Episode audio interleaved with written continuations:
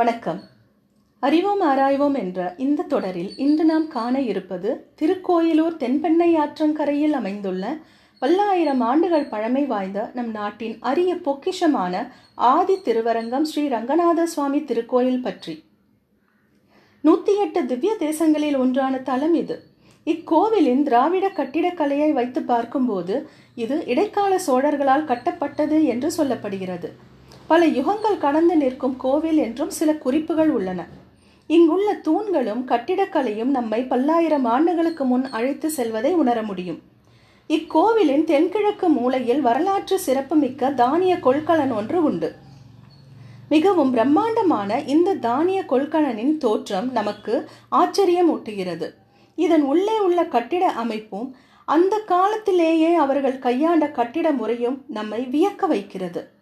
அதன் உள்ளே நல்ல வெளிச்சம் காற்று புகும் வண்ணம் அமைக்கப்பட்டுள்ளது. உள்ளே போய் பார்க்கும்பொழுது அப்படியே அண்ணாந்து பார்க்கும்பொழுது அந்த பிரம்மாண்டமான கட்டிட அமைப்பு வந்து நம்மளை ரொம்பவே வியக்க வைக்குது. கதை அப்படின்னு பார்க்குறோம் இப்போ.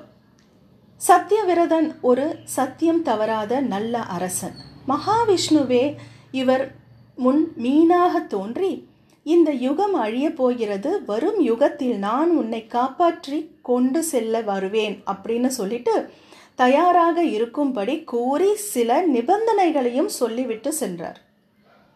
அதே போல் ஒரு பெரிய பிரளயம் வந்து இப்பூமி அழியும் போது மகாவிஷ்ணுவின் நிபந்தனையின்படி சப்த ரிஷிகளையும் தானிய வகைகள் சில விலங்குகள் பட்சிகள் மூலிகைகள் எடுத்துக்கொண்டு கப்பலில் தயாராக சத்தியவிரதன் காத்திருக்க மகாவிஷ்ணு மீனாக தோன்றி காப்பாற்றினார் என்று புராணங்கள் கூறுகின்றன. நான்கு யுகங்களில் முதல் யுகமான கிருத யுகத்தின் தொடக்கம். அப்போ மக்ஷ அவதாரம் அப்படின்னு பத்து அவதாரத்தில் முதல் அவதாரமான அவதாரத்தை பகவான் எடுத்ததாக புராண கதைகள் சொல்லுகின்றன. இப்போ இந்த ஸ்தலத்துடைய வரலாறை பார்ப்போம். அசுரகுல வம்சத்தில் தோன்றி ஆட்சி புரிந்து வந்த சோமுகன் என்னும் அரக்கன் மிகவும் கடுமையான தவங்களையும் பல தியானங்களையும் செய்து அழியாத ஆயுளையும் பெற்றான். அரச குலத்துக்கே உள்ள ஆணவமும் கொண்டிருந்தான். இப்பூ உலகையும் தேவலோகங்களையும் தனது ஆட்சிக்குள் கொண்டு வர வேண்டும். முனிவர்களும் தேவர்களும் தனக்கு சேவை செய்ய வேண்டும் என்று எண்ணி அவர்களை அடிமைப்படுத்தினான் மும்மூர்த்திகளில் ஒருவரான பிரம்மாவையே சிறைப்பிடித்து வேதங்களையும் தேவ சாஸ்திரங்களையும் கவர்ந்து சென்றான்.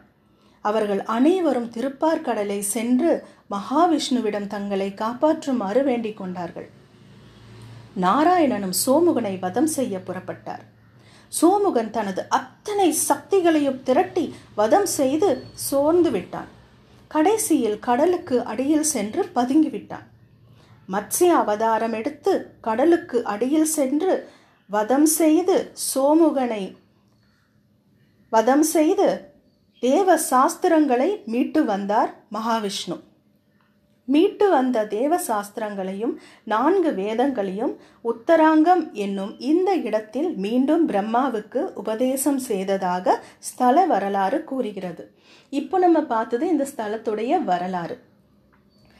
இந்த ஸ்தலத்துடைய சிறப்பு அப்படின்னு சொல்லி சில கதைகள் சொல்லப்பட்டிருக்கு. அதில் சந்திர பகவான் அவருடைய இருபத்தி ஏழு மனைவிகளில் ஒருவரான ரோஹிணி அப்படிங்கிறவங்களுடைய சாபத்துக்கு உள்ளாகி அவருடைய பொலிவை இழந்துட்டதாகவும் நாரத முனியின் அறிவுறுத்தலின்படி இந்த ஸ்தலத்துக்கு வந்து அவருடைய பாவம் வினோ விமோச்சனம் செய்து கொண்டதாகவும் அன்றையிலிருந்து இங்கே இருக்கும் இந்த குலத்திற்கு சந்திர புஷ்கரணி அப்படின்னு பேர் வந்ததாகவும் ஒரு கதை உண்டு.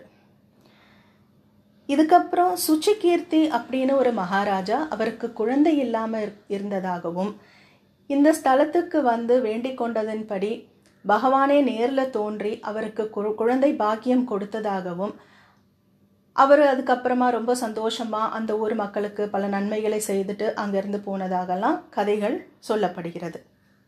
எல்லாவற்றையும் விட இந்த கோவிலின் இன்னொரு மிகச்சிறந்த தனி சிறப்பு அப்படின்னு பார்த்தா இந்த கோவிலின் மூலவர் ஆன ஸ்ரீ ரங்கநாதரின் சிலை தேவலோக சிற்பியான விஸ்வகர்மாவால் வடிக்கப்பட்ட சிலை. நாராயணனே தன் சிலையை செய்ய உத்தரவிட்டதாக வரலாறு சொல்கிறது.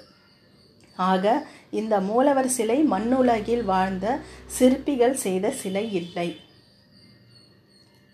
இந்த மாதிரியான விஷயங்கள் நான் எப்போவுமே சொல்கிற மாதிரி அடுத்த தலைமுறையினருக்கு சொல்லும் விஷயம் என்ன அப்படின்னு பார்த்தா முக்கியமாக இந்த மூலவருடைய சிற்பயா சிற்பக்கலையை பற்றி நம்ம சொல்லலாம். இது வந்து மண்ணுலகத்தில் இருக்கிற எந்த சிற்பியும் பண்ணலை.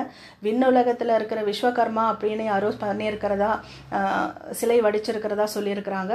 அவங்க யார் அப்படின்னு நம்ம ஒரு சின்ன கேள்வி கேட்டால் கூட போதும். குழந்தைங்கள் வந்து அதிலிருந்து பிடிச்சி நிறைய விஷயங்கள் தெரிஞ்சுக்கிறதுக்கு இது இது ஒரு தூண்டுதலாக இருக்கும். அதுக்கு அடுத்தபடியாக ஐயாயிரம் ஏழாயிரம் அல்லது யுகங்கள் கடந்து நிற்கிறது அப்படின்னு சொன்னால் அப்படின்னா என்ன? ஒரு ஒரு கோவில் வந்து இத்தனை வருஷமாக நிற்குது அப்படின்னா அந்த கோவிலுடைய சிறப்புகள் எல்லாம் என்னவா இருக்கும்? யுகங்கள்னா முதல்ல என்ன? நான்கு யுகங்கள்னா என்ன அப்படிங்கிறது இந்த குழந்தைகள் தெரிஞ்சுக்க முயற்சி பண்ணுவாங்க. அதுக்கப்புறம் அந்த காலத்து மக்களுடைய வாழ்க்கை முறைகள் இப்படியப்பட்ட கட்டிடங்கள் கட்டக்கூடிய அளவுக்கு அவங்களுக்கு என்னெல்லாம் திறமைகள் இருந்தது இவ்வளோ அட்வான்ஸ்டாக அவங்க எப்படி யோசிச்சிருப்பாங்க அப்படிங்கிறத பற்றி ஆராயும் தூண்டுதலை மட்டும் நம்ம குழந்தைங்க கிட்ட கொடுத்துட்டா போதும்.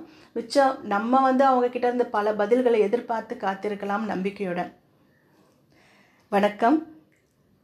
இதே போல் ஒரு சுவாரஸ்யமான பதிவுடன் சந்திப்போம். நான் ரேணு மீரா